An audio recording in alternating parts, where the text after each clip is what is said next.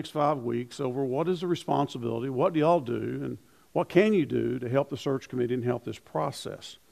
The first thing we'll look at this morning is that it's normal. This is normal. My wife's brother in law enjoys hiking. I mean, he really enjoys hiking. I don't know how many times he has climbed Mount LeConte. Many times, probably 15, 20 times. He has hiked the wilderness area of the Yellowstone. I'm talking about out where nobody else is allowed to go because he knew somebody at the park that could take him there. He said one night we were hearing these noises and we looked up and there was wolves sticking their heads up over the grass. He said we were way out from everywhere. He just completed last year a hike and canoe trip in Minnesota. Canoe one lake, hike over to another lake, you know, you know thousand lakes up there. But every time they plan, I mean, they, they go for months planning these trips. It's just not a last minute thing some things go wrong. No matter how much you prepare, there's always the unexpected. It, it's always there. It doesn't matter. You plan a vacation, you just plan a trip to go to the grocery store. And the unexpected will take place. And the unexpected is very normal. Ecclesiastes 3:1 says, There is an occasion for everything, and a time for every activity under heaven. There's no telling what will happen, no matter how well you plan. Every pastorate has an ending. It always comes to an end. When I, I left Meadowview, I, I, I knew God had been planning it in my heart. I knew for several months. Even my wife knew. She said, I, I knew God was getting ready to move us. And she probably knew it before I did. Church was going great. Everything was wonderful, but God had another plan. And when Chad left here, I'm sure he knew what was happening. He, has, he had a plan. God had a plan for his life. Every pastorate does have an ending. And sometimes a pastor is glad to move for various reasons. And sometimes pastors are asked to leave for various reasons. But I believe most pastors struggle to leave, especially when they're in a good church. And I think Chad felt that way. He's in a good place. And so it's a struggle when a pastor leaves. Jason Lowe mentions how members deal with resignation of a pastor. He says some are mad when he leaves. How can he do this to us? Why would he leave us? Others are really sad or brokenhearted he left. Others may be glad that he left. And then some are just indifferent. They're just think, well, that's another pastor gone. We'll get another one. And so everybody works through these things differently. Some of you may be in one of these categories. And you may be waiting to see what God's going to do. To help the next pastor and to help Greenwood Baptist, you will need to move from your emotions. If you're upset, you need to move on. If you're glad, you need to move on. Whatever emotion you're in, you need to now start looking to the future. Looking to what God is going to do, who God is going to bring you. Your new pastor will arrive and you will hear his first sermon. He'll conduct the Lord's Supper for the first time, and he'll perform the funeral for a friend. And then he will soon become your pastor. You'll get connected to him. You'll see how he does things. Remember, though, through this transition, the Lord has not left y'all. God has not abandoned this place because the pastor left. Remember what he says? I will never leave you nor forsake you, never abandon you, never leave you alone. Now, you may be a guest, you're visiting today, or you know, you're looking for a church, I don't know. And it's a great church.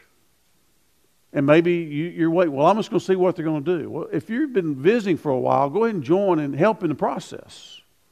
It's a great th- way to get familiar with the church. Another thing, you have stability. 1 Corinthians 3 5 through 7. What then is Apollos? What is Paul? They are servants through whom you believed. And each has the role the Lord has given. I planted, Apollos watered, but God gave the growth. So then, neither the one who plants nor the one who waters is anything but only God that gives the growth. Now, as pastors, we have a limited ability. We're all connected to God. We know what God can do. God uses us as pastors, He uses us to preach the Word and teach the Word. But it's God that does it all. He's the one who leads people here, He's the one who grows a church. He's the one who leads a pastor from one church to another church. It is all in His hands, and we have to trust Him. There is still, though, this lack of stability when you have an interim. Now, I'm not going to be your pastor, but I will help you find that pastor. And that's an exciting part for me to help you in this process. I was telling my grandchildren, I asked me, Papa, why are you going to these, this church? And I was at Birchwood and explained to them because I went at Morris Hill and I said, Well, I'm just kind of filling in. They don't have a pastor. And I'm telling the story. And she looks at me and goes, Oh, you're the substitute. and I said, Yeah, that's really a good way of putting it. I'm, I'm the substitute. And uh, I'm here to give you that stability, I hope, that you'll know I will be here every service. I'll be preaching. I'll be handling things.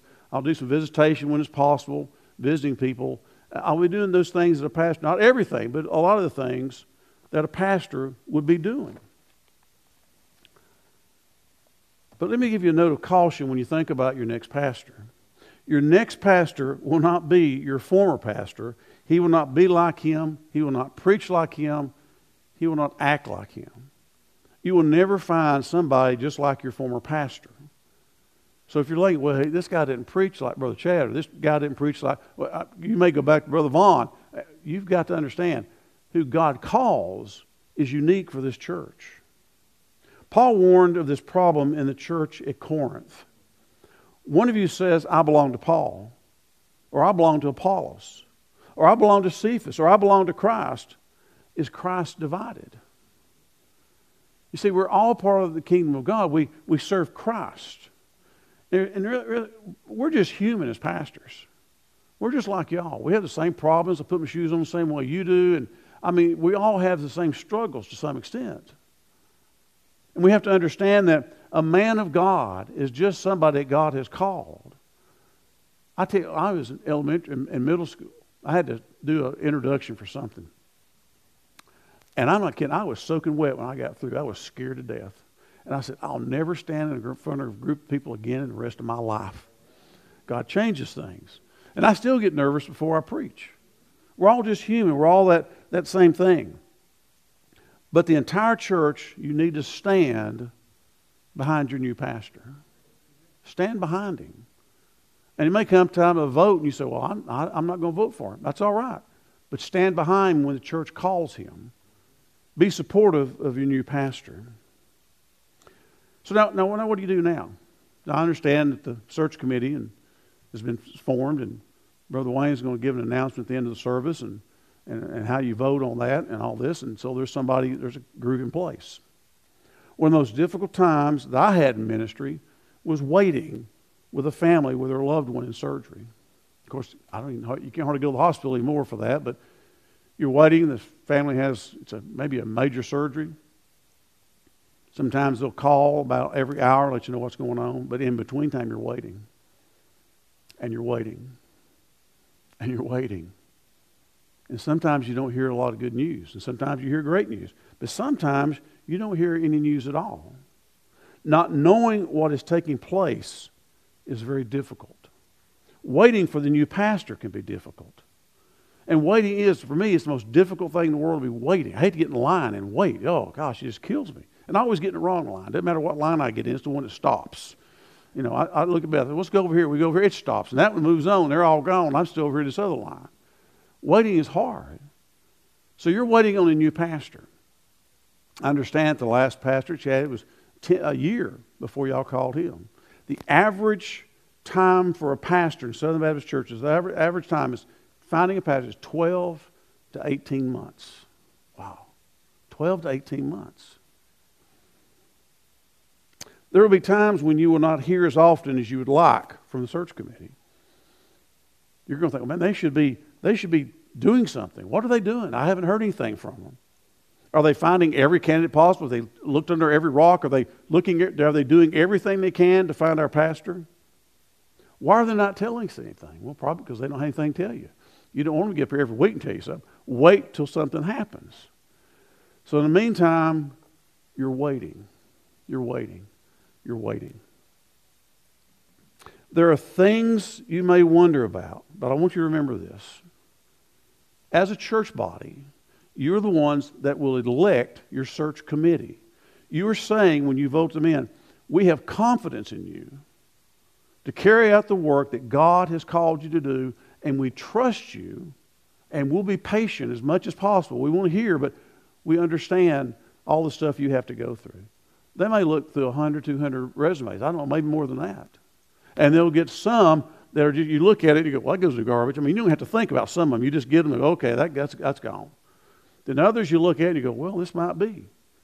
And they put them aside. And you look at other resumes and they go, well, that's a garbage one. And you just, so they go through this whole process of looking at people's resumes. Let me tell you, a resume is only a resume. It is a piece of paper that somebody has written stuff on about themselves. You don't always see who the real person is. But it's the only way you can kind of get a handle. It's a place to start. Your committee will have the best interest at heart for this church. They want to be obedient to God in this process. They want to hear from Him. Psalm 27 14 says, Wait for the Lord, be strong, and let your heart be courageous. Wait for the Lord. Again, that word waiting, having patience, waiting to see what happens. And, and I don't know what will happen during this process. I know churches in Chattanooga area and other places have gone two years looking for a pastor. It can be a long process for some places. But your waiting and waiting in prayer and waiting with patience will be greatly needed in this process. Now, the unexpected. I always hate that. You're, I don't like unexpected things. You, you, got things going, and you think you're ready, you think you got it. So, so here's, a, here's a scenario. The committee has worked very hard. They've learned, put in long hours, and they have finally narrowed it down to a short list of maybe, let's say, five pastors. They feel like one of these people will be that person. They believe they have arrived at the right candidate. So now they've gone through this, narrowed it down from this maybe 200 down to five, and now they've narrowed that five down to one person that they really feel that God needs to be here. They call him, ask him to come preach. Apparently, he's been interested because they've been contacting him. The date is set. Everybody's excited about it. The night before, he calls the chairman of that search committee and says, I don't believe God wants me here. Now, this is a true story. I know a young a man that happened to. Went to the church. He felt that was it. The night before, God said, This is not it. So, what happens? Disappointment. The search committee's like, Oh, we, we did our best. We really looked at everything we can. But you're going to say, find the unexpected. So, what does the committee do? They start all over in a process. They go to the next person out of those five and see where, you know, what happens. These things happen. This unexpected process in searching for God's man. James 4 13 and 14 says, Come now, you who say, Today or tomorrow we will travel to such and such a city, spend a year there, and do business and make a profit. Yet you do not know what tomorrow will bring, what your life will be. For you are like vapor that appears for a little while and vanishes. Wow. Man, your life feel that way? This past week we had our birthday party for our oldest grandchild, 14 years old. I can't believe that she's 14. Very beautiful girl. She's nearly six feet tall. Take after her dad's six six. So her mom's like 5'10", 5'11". So she's 13, turned now 14, and just loves life. But man, it's passed quickly. My dad used to always tell me, he says, Bill, you, will find out that, you know, time is short. You, you, are expecting things to be, you know, it's going to pass before you know it. I said, what do you mean, Dad? It's 24 hours in a day. He said, I know, but you're going to find that time passes too quickly. And you're going to wonder what in the world happened to the world around you. We all are in this aspect of waiting and wondering what tomorrow holds, but we don't know what tomorrow holds. Proverbs 27 1 don't boast about tomorrow, for you don't know what a day might bring. What will, be, what will tomorrow be like? I don't know. What will happen tomorrow?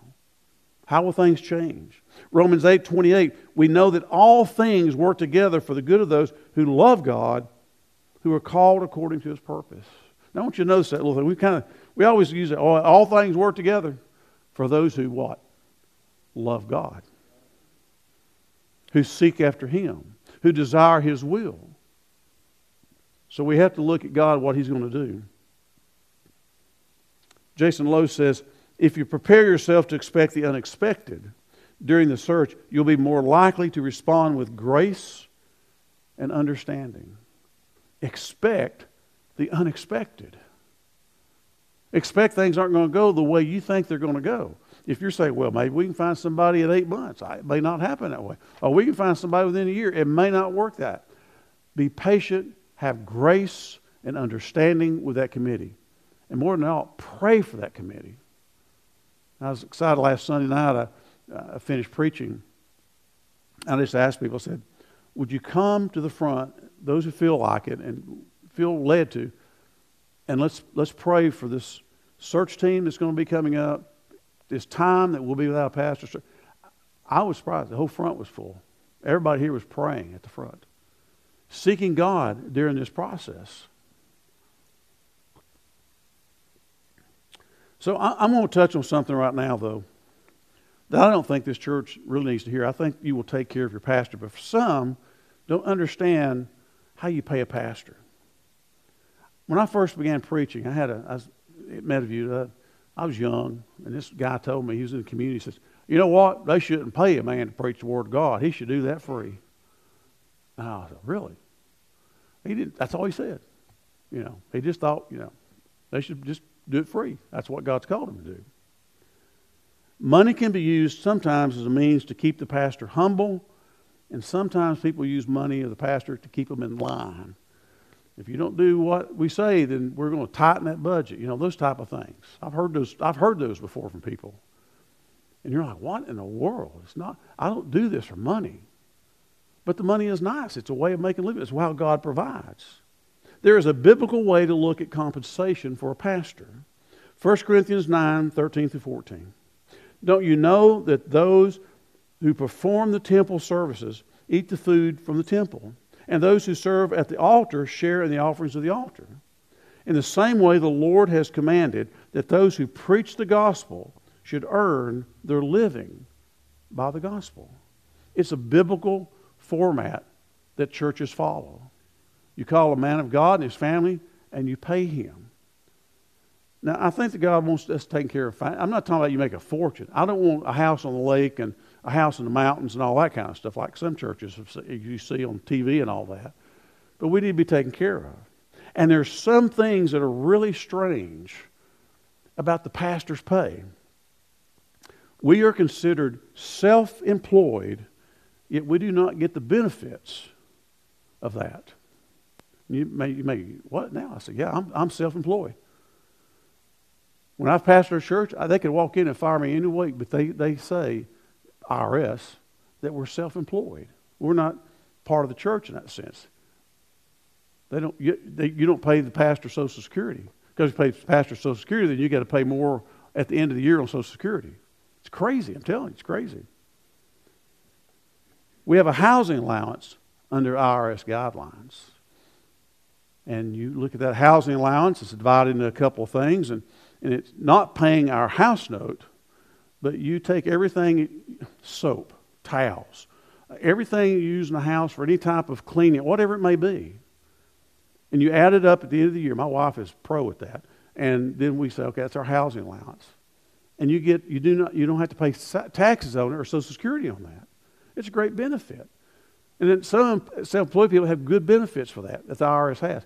But for pastors, it is a very, very unusual and odd thing how the government has set that up for us.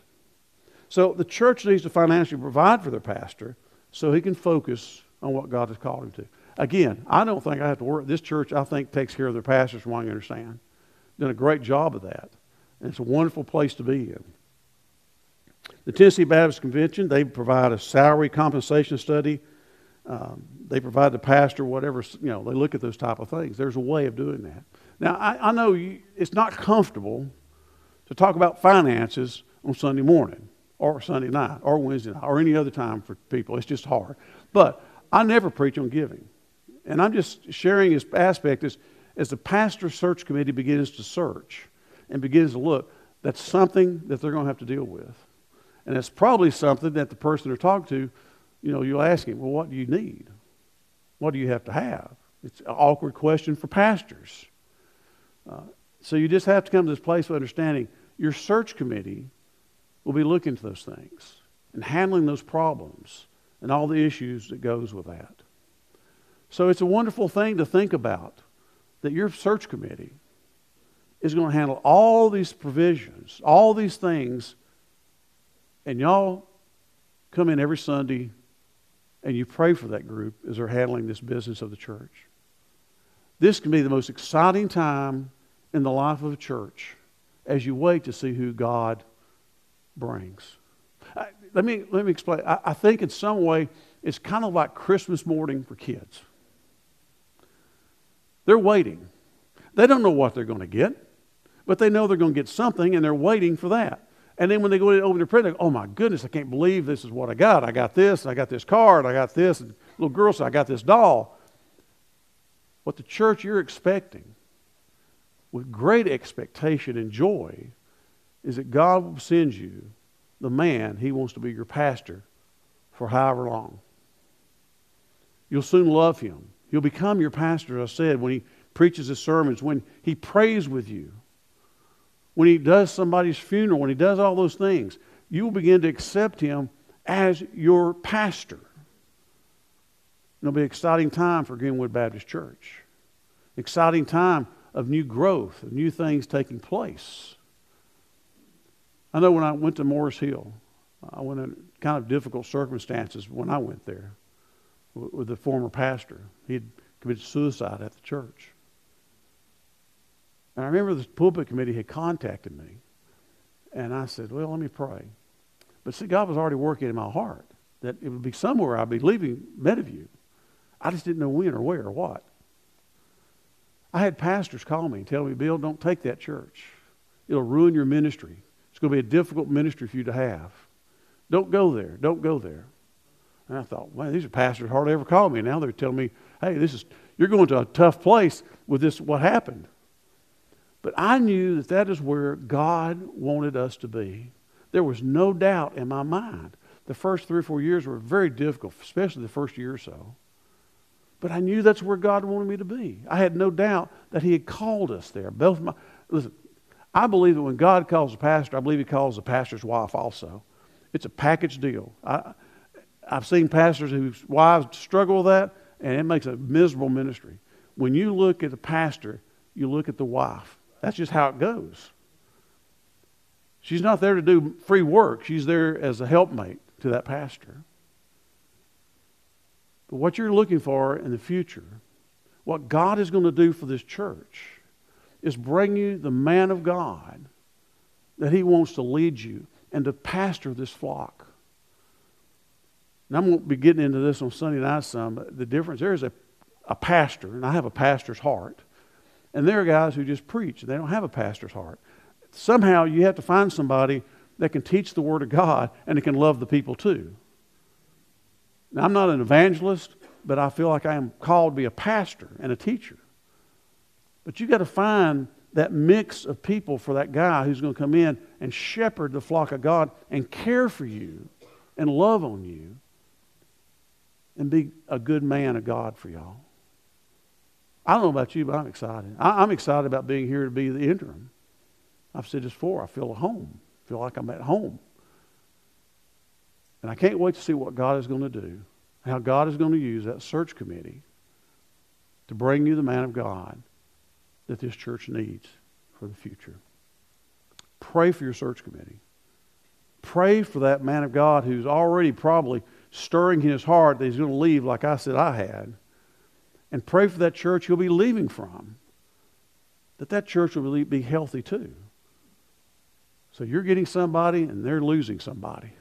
That's just how it works. But God is in the mix. God is in control of all of it. He's the one that takes care of us and all these things. Let's go to the Lord we pray. Father, we thank you today for your word and direction and insight into how you work to some extent in finding a new pastor. And I pray for Greenwood that God, that they will seek after you. They will look to you in all things. With great expectation, waiting for the man of God to come, become their new pastor, to lead them into the future. We thank you, Lord, in your precious, wonderful name that we pray. Amen. Now, you may think this is not exactly a sermon, that's an invitation sermon. It wasn't evangelistic, it, it wasn't uh, you know, a meat on the bone in, in some ways. But here's my invitation for you today. One, if you're here today and you've never trusted Jesus Christ as your Savior, you've never put your trust in Him, you say, Well, Bill, I believe He rose from the dead. I believe He's the Son of God. But I've never put my trust in Him to forgive me of my sins, for Him to be the Lord of my life. Today, you need to do that. Or maybe you're you say, Bill, I've done all that, but I've never been baptized yet. Come and make a public profession of baptism.